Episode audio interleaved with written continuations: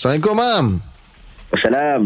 Okey, Mam. Uh, ni ada kemuskilan daripada Muhammad Aniza. Soalannya, uh, bulan Ramadan ni untuk pesakit uh, buah pinggang yang kena rawatan dan dialisis, boleh ke uh, berpuasa semasa dialisis dijalankan? Baik, uh, tentang dialisis ni, uh, dia ada rawatan dialisis tu ada, saya tak ingat lah, PD, HD, semua tu kan? Hmm. Okey, baik. Dia ada khilaf ulama. Pertamanya kita kena faham. Kalau dia sakit, faman kana minkum maridan aw ala safarin fa'idatu min ayyamil khair. Kalau dia sakit, dia boleh gantikan pada hari yang lain. Hmm. Okay? Jadi kalau lah dia nak rawat dengan sebab dialisis tu boleh mengganggu sakit dia, dengan dia puasa tu boleh mengganggu sakit dia, maka tak ada masalah untuk dia rawat.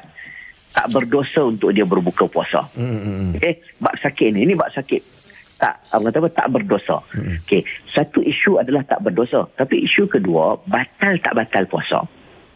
Ah, faham tak? Dia ah. ada isu beza. Hmm. Beza tau. Ada isu berdosa, hmm. ada isu batal tak batal. Okey. Ah, sebab ada benda yang berdosa dia dia dia apa? Dia lakukan hmm. dan juga batal puasa. Ada benda yang dia buat tak berdosa tapi batal ah, dan ada benda yang dia buat memang tak berdosa juga. Uh, tapi tak batal. Dua-dua boleh. Oh, ada dua keadaan. Okey. Okey.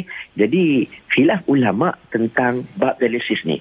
Ada fatwa banyak fatwa Jordan, fatwa negara-negara lain yang mengatakan batal puasa dia.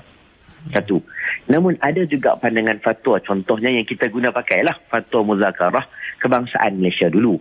Kata tak batal puasa. Jadi perbezaan dua fatwa yang besar ni saya lebih cenderung kita ikut fatwa tempatan yang mengatakan tak batal puasa dan juga tak berdosa. Hmm. Okey. Ha, yang tu bagi orang yang menjalani uh, kata rawatan dialisis. Oh. Allah Allah. Terima kasih, Mak.